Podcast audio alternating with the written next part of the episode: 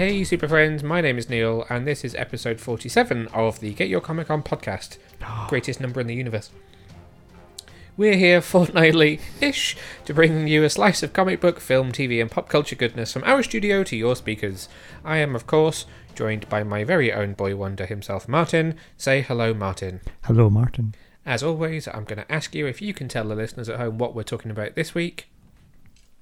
Yeah. Wonderful.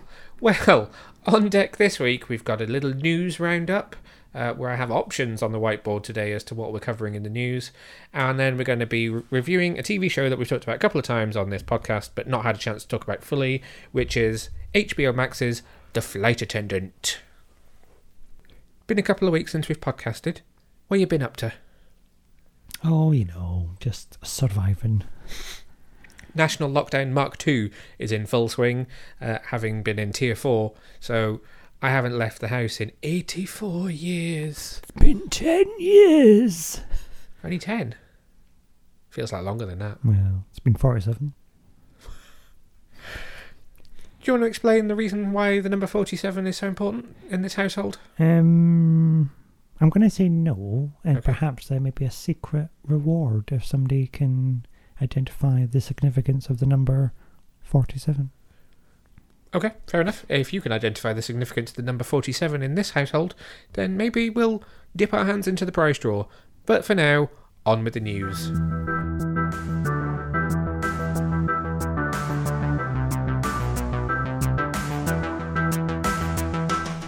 First up in the news this week is the story that Warner Brothers has extended the contract of DC Films president Walter Hamada, so he will now remain in charge of DC Films through 2023. Hamada joined uh, DC Films in, I think it was January of 2018. It was not long after the Justice League situation. So he's overseen DC Films through Aquaman, Shazam, Joker, Birds of Prey, Wonder Woman 1984, and obviously the upcoming films. So everything that's currently on the slate Suicide Squad, The Batman, Aquaman 2, Shazam 2, all of those are under the watch of Walter Hamada. So congratulations to him extending his tenure. DC Films had had a little revolving door of presidents before that, including the illustrious Geoff Johns. Was he a presidente? I think they thought of him as a bit of a Feige. You know the whole story, which I've told before, which you'll probably say, "Oh God, you tell me this every time." Probably. But um, Kevin Feige and Geoff Johns trained together in the film industry under Richard Donner, who was the director of the Christopher Reeve Superman film. So they kind of came up in the industry together. So I think Johns was seen by Warner Brothers as a bit of a Feige alternative for DC. But Walter Hamada is the man who is in charge. He seems like a lovely guy as well, despite what you might read in the press from one certain cyborg actor, Ray Fisher, who is currently trying to sort of remove Hamada from his post. but we're, that's not what we're here to talk about today. We're here to talk about how we feel about DC films and their current trajectory in this news piece. oh, God, that's quite a heavy news piece, isn't it? How do I feel about it? Yes. Um, uh, uh, all right, I think. I mean, what what's the trajectory? What's next? What's next on the slate? We've had Wonder Woman eighty four. Suicide Squad is next. Oh yeah, I'm quite excited about that.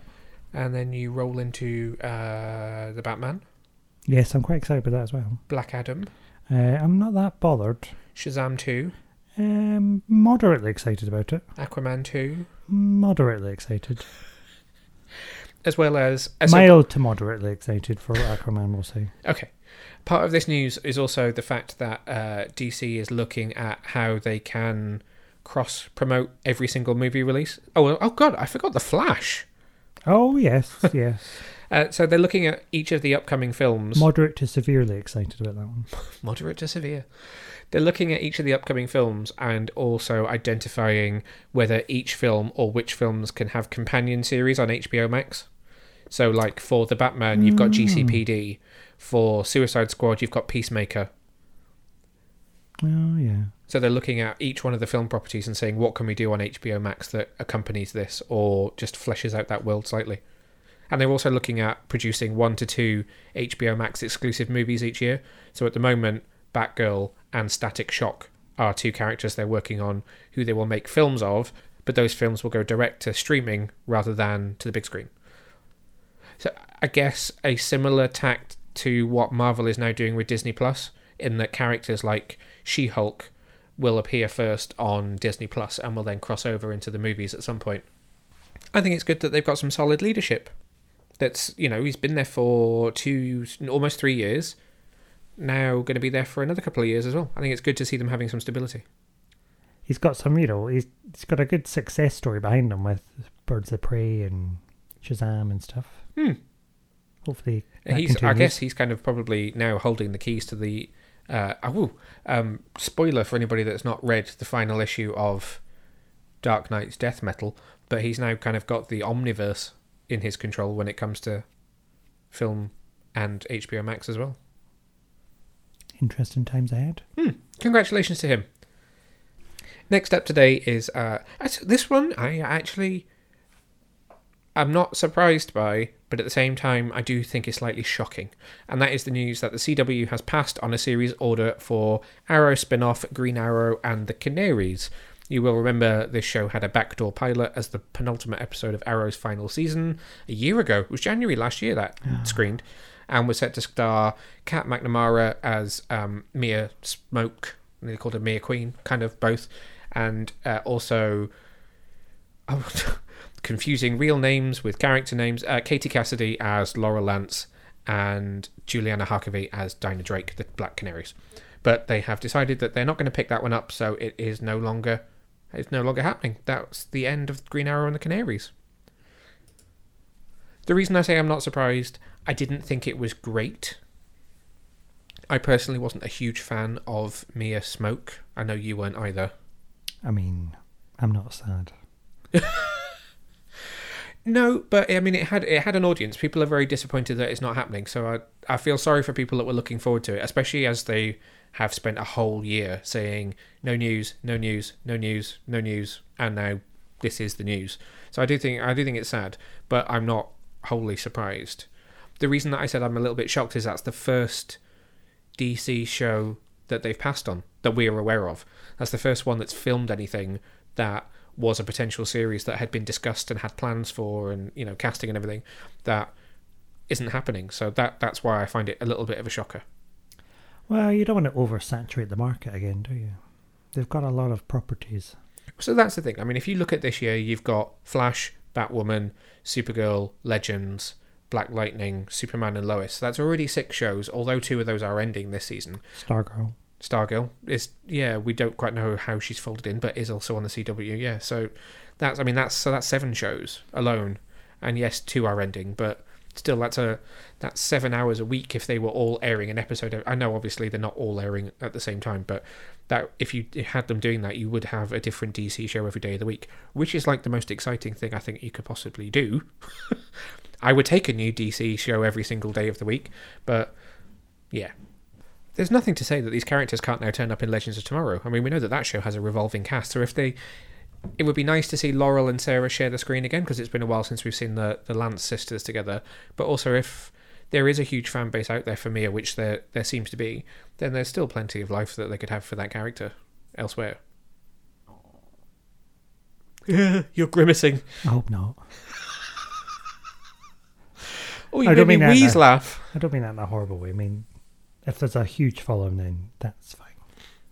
Just not for me. Just not for you. No, for me. Okay. I'll move on to the next story. So today we got the news that Sony Pictures has postponed the release of Jared Leto's Morbius, as in Morbius the Living Vampire.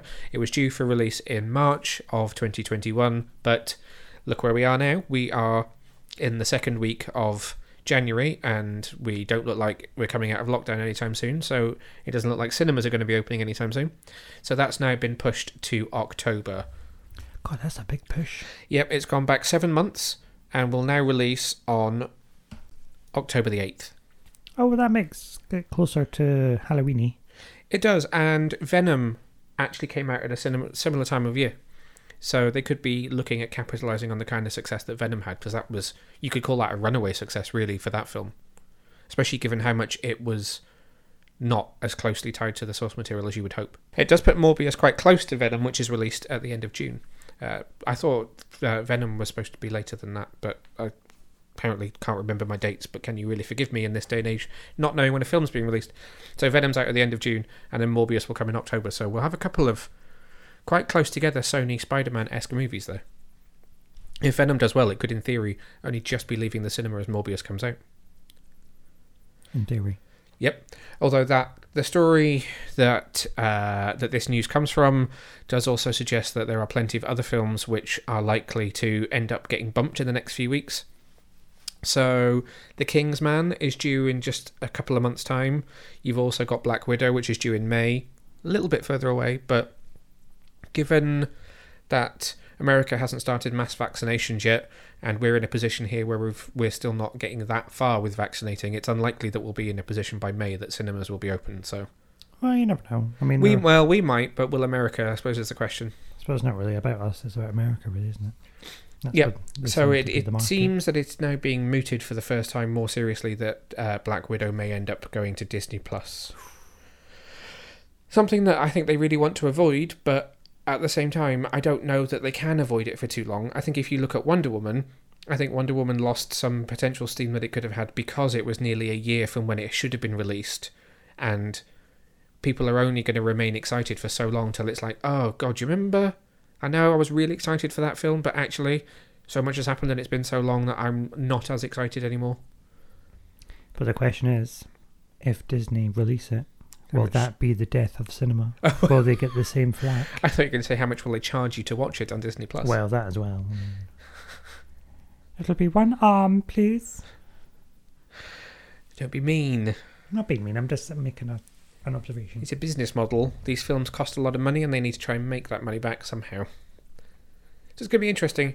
I don't know why, but I foolishly thought that we were going into this year with probably a bit more of a solid plan as to when we would see most of the films being released this year, but that is sadly not the case. If you've got any thoughts on the news stories that we've covered in this week's episode, then do get in touch and let us know. You can find us via the usual social media channels. We're on Twitter and Instagram as at Get Your Comic On. You can also find us on Facebook. Not many people interact with us on Facebook, but we're there if you want to. Likewise, you can find me at Neil Vag, and you can find Martin at BoyWonder1989. Final bit of news is actually us related this week. Is it? Yes, yes, it is. Oh. You keep making me do some sort of like Velociraptor laugh. Clever girl. Uh, it is. Just two bits of news to talk about from us really, really quickly. First one is that we've started doing a new weekly video roundup of the week's top stories in the news. So it's generally two, two and a half minutes so that we can post it on uh, Twitter and Instagram really, really easily, but also available on our YouTube channel, which is www.youtube.com forward slash get your comic. It's just a really quick roundup of the uh, top stories from the week. We've done two episodes so far. First one was hosted by me, second one was hosted by James, one of the uh, writers for the website. Still waiting to see if we're going to convince Boy Wonder here to do an episode. I mean, I'm I'm willing to be convinced. Okay. So each episode comes out on a Friday night, roughly around uh, six thirty, and just recaps the biggest stories from the Monday to Friday period, just in case there was anything that you had missed in the news. Nice little bite-sized way to get some uh, some more information from us, and also see a bit more of the team. The other story from us is that we are launching a brand new Patreon channel. This is something that we've been thinking about doing for a little while, just because we know there's a lot of you out there who are big fans of the show, and it's always great to hear your feedback, and we love when you get involved. And a few of you have asked us about it, and we just thought, okay, it's it's not something that we necessarily felt we needed to do because we need to make money or we're struggling to be able to produce this podcast, anything like that. Do not worry you don't subscribe. We're not going away anywhere. This is just our way to give you some extra content for those of you that would like to get involved a bit more. So it's uh, available now, www.patreon.com forward slash get your comic on. There's three different levels of subscription.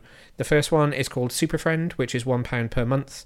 For that, you will be added into our newsletter. So we send out a newsletter once a week from the website with the, the most recent news. And we do also send out breaking news stories. And we will give you a shout out on the podcast. Level two is called Super Duper Friend. That's £2 a month. And that one will get you a special shout out and heartfelt thank you message from both Martin and I as the hosts. And also we'll get you added to our newsletter. And you'll have access to some extra bonus content on uh, Patreon that comes from some of the writers on the website. So myself and some of the others are going to be doing some extra reviews and bits and pieces. And then lastly, For £3 a month, you can join the League of Extraordinary Super Friends, and that will get you everything that I've just mentioned before. So, a shout out, a heartfelt message from the two of us, added to our newsletter, extra reviews, but we'll also get you priority access to new podcasts. So, we'll be releasing them because they're normally ready 24 hours or so in advance before we release them. They'll, you'll be available to listen to them a little bit earlier than everybody else, and you'll get access to some extra bonus materials from behind the scenes.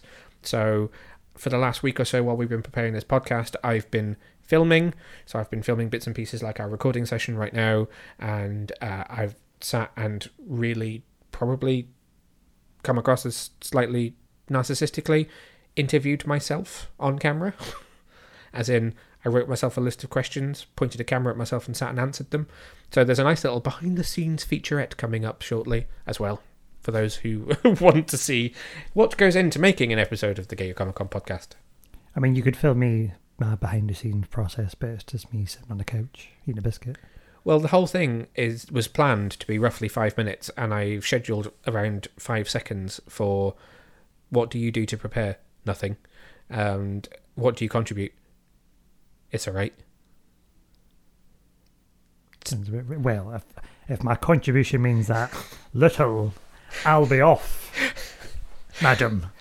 So if you're if you are interested in subscribing, it is available now. Patreon.com forward slash Get Your Comic On. This is not a hard sell. I shall not repeat this message in such a lengthy manner again in the future. But a huge thank you to anybody that does from from both of us.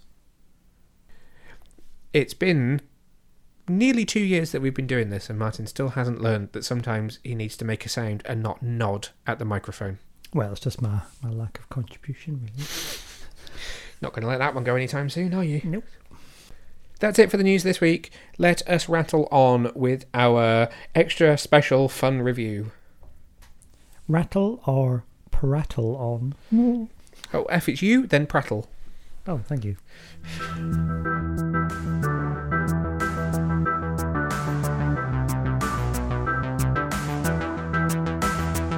So this week we're finally going to talk about the TV show that I put as my number one show of 2020. Quite controversially, I might add. We've spoken about it a couple of times on this podcast before, but we keep saying we're going to talk about it, we're going to talk about it, we're going to talk about it. Now we are finally talking about it.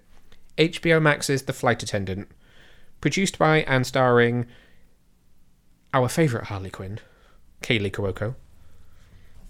The series co-stars Michael Huisman, Zosia Mamet, T.R. Knight, the wonderful Michelle Gomez, Colin Woodell, Merle Dandridge, Griffin Matthews, Nolan Gerard Funk, and the brilliant Rosie Perez, who I sometimes struggle not to see as uh, Renee Montoya, but you know, I, I, I'll, I'll deal. The full first season of The Flight Attendant, which is eight episodes, is available to stream now on HBO Max in the US. We don't yet know for 100% where it's going to air here in the UK, but as soon as we do, we will let you know. The series has been picked up for a second season, which is very, very, very, very exciting. Now, I have to preface this by saying neither of us have read the original book that this is based on. So, our review, which by the way will be spoilerific, uh, is in no way comparing the Flight Attendant TV series to the Flight Attendant book. I've read some really bad reviews of the book, though. Me too, but I've also read some very good reviews of the book. Okay. I say I don't read the good ones. I always go straight to the bad ones. And that's why you don't engage with things that you're not so sure about, because you always just read the negative rather than reading how many people like it. But even then, if I see something that everybody likes, I'm like, mm, I don't know. Anyway, what did you think about the flight attendant? So, Oh, usual setup. I've shown you the trailer. I've told you we're going to watch this show. I've told you it's got Kaley Cuoco in it. What did you think? um, so we'll just go back a couple of steps. You didn't show me the trailer, Oh, and you didn't tell me Kaley Cuoco was in it. You just did a Saturday morning. We're going to watch this pilot, and I'm going, oh, for the love of God, not another bloody pilot. Ah, I could have sworn I told you about it beforehand. No. Okay, so so it's a Saturday morning. I've told you that you're watching a pilot, almost literally called The Flight Attendant. What are you thinking? I go, oh, bloody hell, Bloody hell! bloody hell. Also, the name of a brilliant horror movie which is out this week. All right, all right, one thing at a time. Yes, sorry, continue. So that's what I thought. Well, I probably didn't see bloody hell. I probably see something a lot worse. Probably, yes. But I went, do you know what? It's Saturday morning. It's lockdown. what can we do but watch a pilot? Okay, so the we how many? I'm trying to remember how many episodes we watched on the first day. I think there were two episodes that were streaming, or was it three? Was I think it might have been three that came out in the first week. So I'm pretty sure we watched all three fairly quickly, but sort of back to back. What were your feelings on that first episode then? Well, when I first watched it, I got past the the opening. And I thought, oh, this is just going to be another one of those "catch me if you can" type. Just because of the way it was like, what was the theme tune again? Hum the theme tune. Can you hum the theme tune? No, No. But it was like that plinky plonky, like Yeah, running I know through what you mean. it's very sort of piano based, sort of slightly jazzy, slightly miss like randomly structured Yeah. pieces of music. Like by the wonderful Blake Neely, actually, who does a lot of the scores for uh, CW DC shows. Yeah, so I thought it was gonna be like, oh, it's gonna be like a murder mystery. Mm, I don't know. There was a lot of shifting small images on screen as well. So that kind of catch me if you can, uh, little strips of different footage overlaying and moving around animated style. Yeah, that's what I said. Plinky plonky, murder mystery, airporty, Yep. catch me canny, sort of stuff. But you know, within about thirty seconds of Miss Cuoco and Detective Montoya, I was right in there. I was like, this is actually quite good.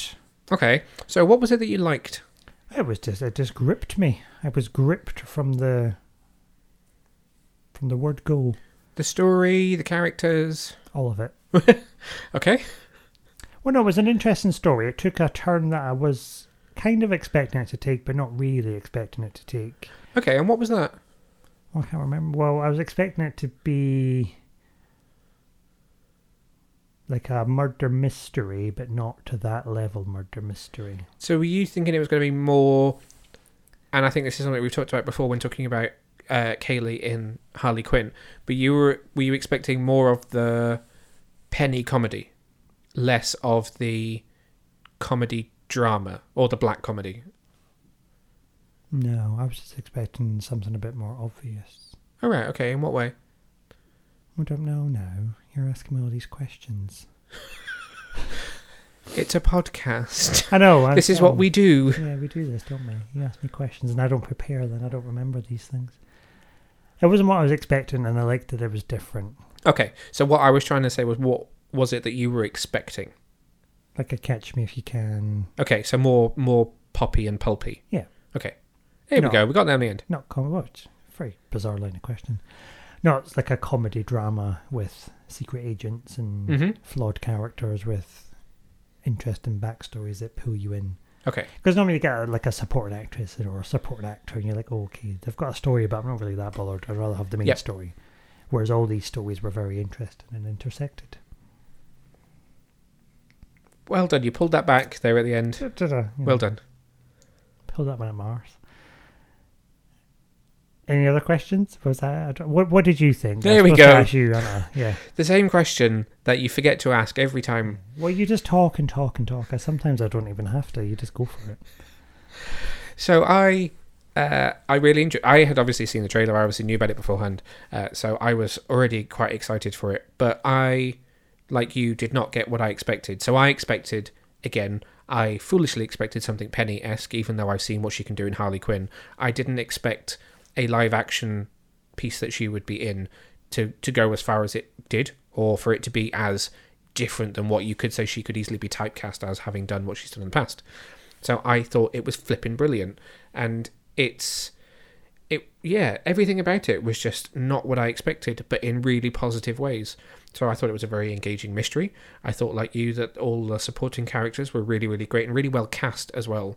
So like TR, it's great to see TR Knight, someone who I've not really seen in anything since Grey's Anatomy, in in something, and an amazing brother sister relationship between the two of them.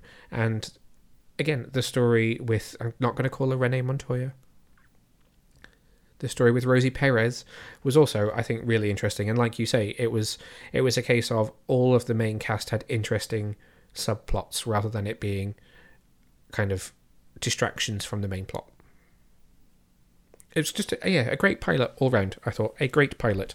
It didn't suffer from that piloty feeling. No, it did not suffer from pilotiness at all. There wasn't an extreme amount of exposition, and it just it yeah, it was it was very well paced. I thought very well, written.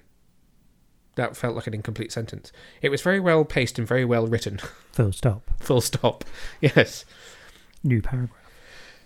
Two more episodes were released at the same time, and then the rest of the series played out uh, two episodes at a time, apart from the finale, which aired on its own. But let's. We, I'm not going to bother taking it kind of week by week.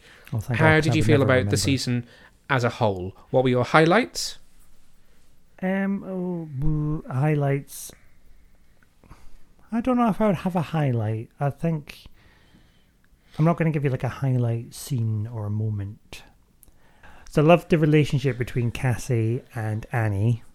Yes, that's a very good point. That's a very strong relationship in this program.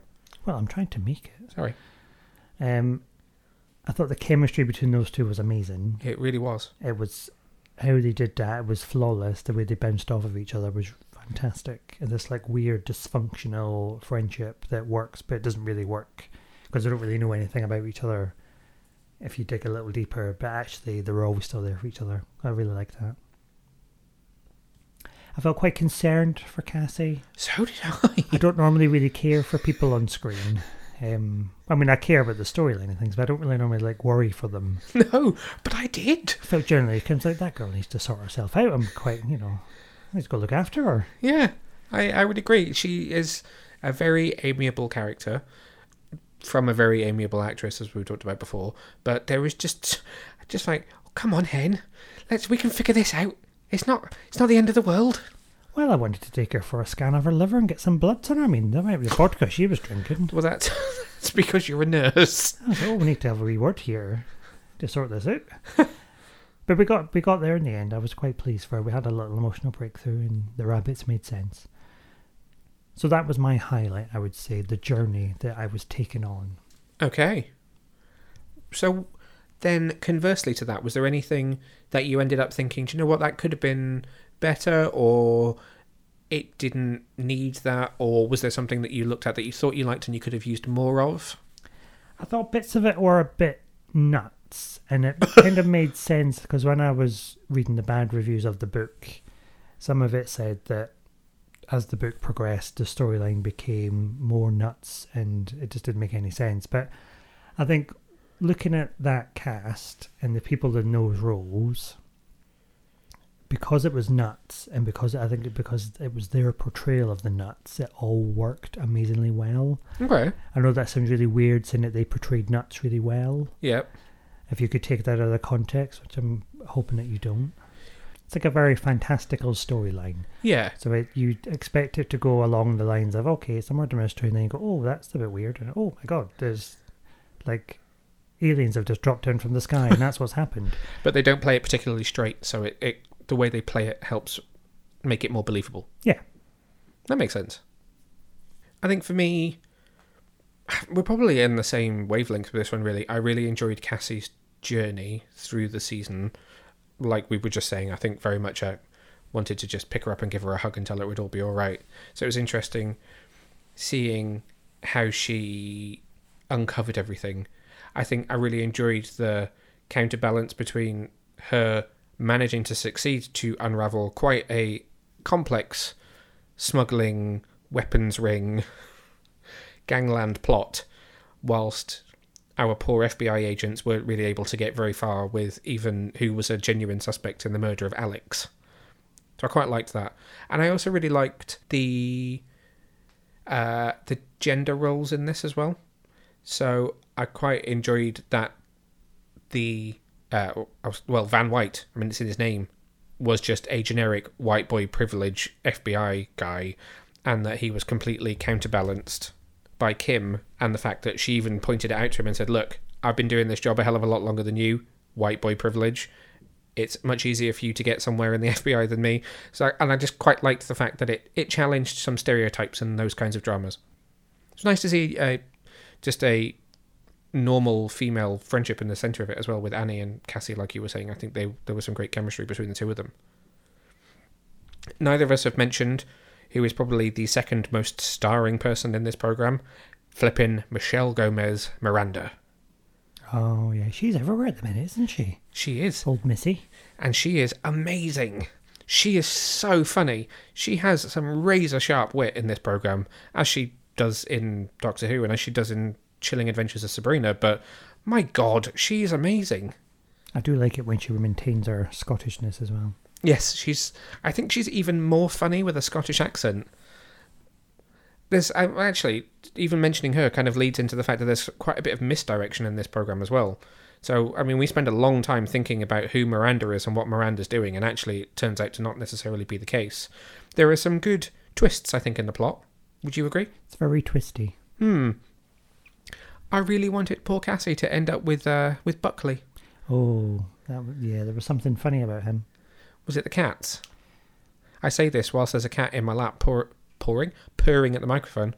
No, there was just something I couldn't quite take to him. I thought he's not a good influence for our Really? Cassie. Mm, Why? I don't know. You just get a sense for these these rogue young men Okay, well, encouraging the drinking. I really liked Buckley. Made her steal a bloody racehorse, not racehorse, uh, carousel horse. Yep. Didn't go down the races. No. Didn't take old Snow Biscuit, whatever his name was, Sea Biscuit. No. No. Yeah, something about him. Hmm. Dear. So in a in a long line of disastrous male encounters, that was just another one. Just another one. I thought he was going to be the one to help Cassie settle down. Mm. Too chaotic, those actors. Well, I, I was rooting for the, the Italian barman. oh, I do you know what? It turns out I follow him on Instagram, and I can't for the life of me think why. I needed to look and see what else he'd been in. Um, that is the wonderful Alberto Frezza. He has also been in Station 19, the Grey's Anatomy spin-off. I've not seen that. Is that the fire one? Yes. He's in Charlie's Angels, the TV series. No, not. He's also in Criminal Minds. He's in Dead of Summer, Broad Squad, Touch. He must have been in something that I'd seen him in that then meant I followed him on Instagram because I went to follow him as I do with casts of stuff that we watch, and I already did, and I was a bit surprised by that one. But he, yeah, actually, I'll give you that one. He was probably the nicer guy than Buckley at the end of the day. It's just a shame that they were continents apart. yes. But he was there for her when she needed him. Okay, so you lead into a good point there about continents apart. Did you appreciate the fact that they actually filmed internationally rather than it being kind of like Rome, Vancouver? Yeah, or Rome, LA. Yeah. I, I like that. I appreciate that. And you could feel it in the budget and the ambiance of the storyline. All these Hmm. exotic, I do think places. it really did add to the whole overall atmosphere of the program that they actually went to that much effort. It made it made it look different than other shows. It felt very like ooh. International. Yeah, that's my way to describe it. Like ooh, ooh, it's exciting. Where are we now? It was also nice to see loads of New York as well. Having been a couple of times, I felt like I recognised a few places, which was quite nice. I know, but then it's just really sad. like, oh, remember when we were there in happier times? It's really sad because it's COVID times and we can't go there now. Remember when we used to go on holiday? We used to see people. I was about to say let's wrap this up, but actually we've not really talked about the central plot of the of the whole program. So, what were your thoughts on uh, how Cassie would often go into her own mind to chat with Alex, and the fact that although he was murdered in the first episode, not a spoiler, it's in the trailers, that he's then in every subsequent episode. How did you feel about that? Some of that flashbacky in her head stuff. Well, I mean, I was quite concerned that she was having some sort of alcohol-induced delirium Giant rabbits. and giant rabbits. I thought she was having some sort of like encephalitis or something. Would you like to explain that terminology for anybody that's not medical? She doesn't know very well. Um, but uh, it's a nice sort of narration of her journey into accepting her inner demons, fighting the alcohol, you know. Because Hmm, yeah. that was essentially her rock bottom, really. I mean, it doesn't get any worse than being so drunk that you don't remember climbing into bed with a, a dead body, really. Yes. Shouldn't really laugh at that, should I? No, it's not funny. oh, it's a bit dark. Yes.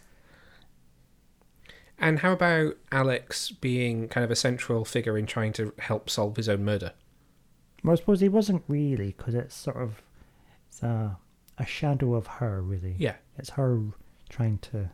I mean, she'd only really known him for one night, so you know. Well, she didn't remember half of that.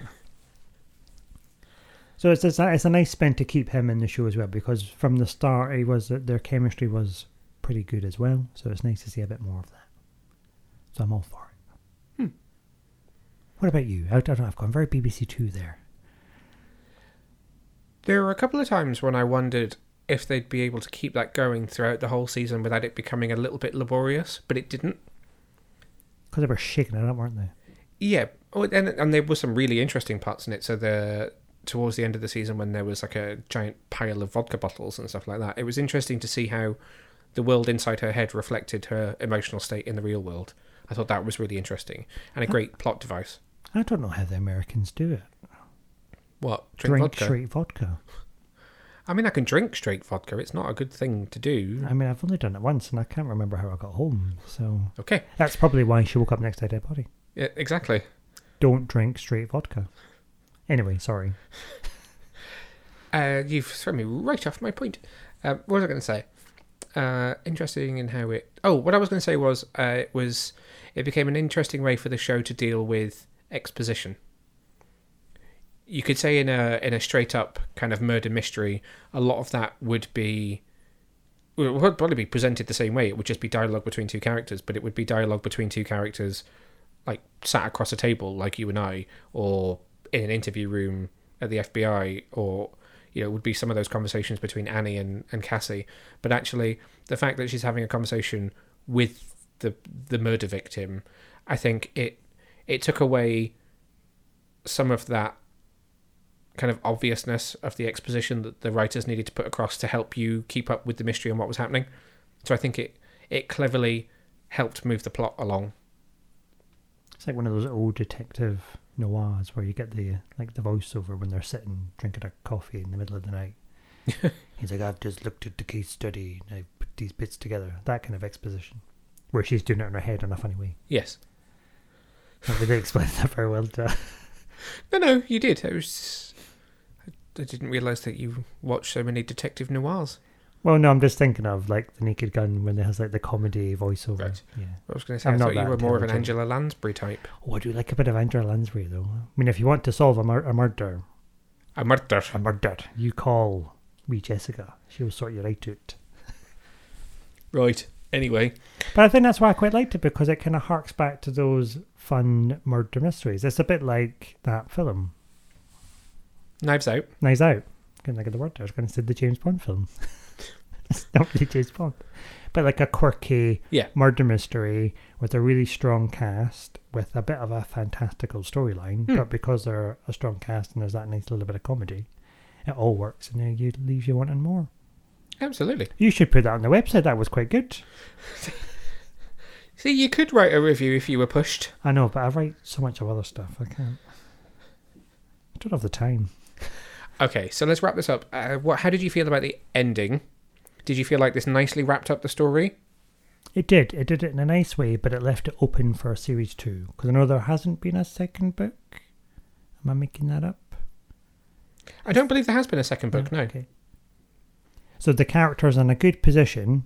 Mm-hmm. She's fixed ish. She's got a wee chip. Or what was it? Sobriety Alcoholics chip. Anonymous. Yeah. And then they're sort of ready for the next thing. Yeah. And it sets it up nicely because what did they say in episode one? When the FBI agents were chatting, they're like, oh, well, you know, she could be CIA. Because CIA have got lots of flight attendants. Yeah. Because they're the ones that go unseen.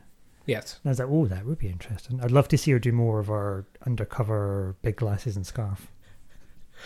She's not quite a Sydney Bristow. No, I, I feel like that's what I would be like if I was trying to sneak through. It'd be more obvious than Yes. conspicuous. Absolutely. You are. If there were, if there was one way to describe you, it was. It would be more obvious than conspicuous. I'm being very quiet. Oh no, I've just knocked over ten things and smashed a glass. Yes. That's that's you in everyday life. Yeah. Please, no pictures, please. Any fears for potential second season? Um, that they don't have a strong enough storyline compared to the first series. It'll be interesting to see what they do decide to do with it next. I don't. I, th- they've had discussions about it. I think was what was said in some of the interviews, but I don't know if they have any stories actually even written yet. It will be interesting to see. Like you, I think it was great that they neatly packaged season one.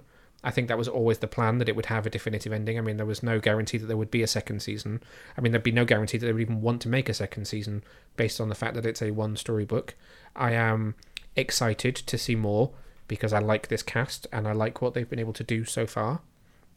Like you, I do hope that they have got a really good story. I wonder what it will be like with a slightly more together version of Cassie. So I'm I'm interested to see what a more sober version of her is able to do. But I still think she will manage to get herself in a lot of quite fantastical trouble just because of who she is. Yeah, and I can't wait. No, I can't wait either. It was very exciting news. I hoped that there was going to be a second season, but at the same time, I like we just said, I only hoped it if there was a if they felt there was a story that was worthwhile. It's not the kind of show that I would want to continue if they didn't think they had a good way to do it. Yeah, it's not going to be like a Murder of the Week show, is it? No, It needs to be a nice, fantastical storyline. and likewise, I don't think it's a show that will run for the next sort of ten years. It's going to be a thing where they'll have a few good stories up their sleeve, and they'll do a, a good thing with her, and then that'll it'll just be what it is. And I'm okay with that. I am absolutely okay with that. I'm I could watch it over and over again. I'm going to say it's got a high rewatchability factor. It does. That's a word. I'm so you would a word. recommend this? I Final would. words from Boy Wonder on the Flight Attendant season one. So give it a watch, but with a soft drink, not straight vodka, because it's not good for you. Very good. And I will just say, watch it. It's bloody brilliant. I can't say fairer than that. Just watch it. It's so watchable. Just watch. Like I said at the beginning of this review, The Flight Attendant Season 1 is available to stream now in full on HBO Max in the US. We are waiting for confirmation as to where you'll be able to watch it in the UK, and we will tell you absolutely as soon as we know where that will be.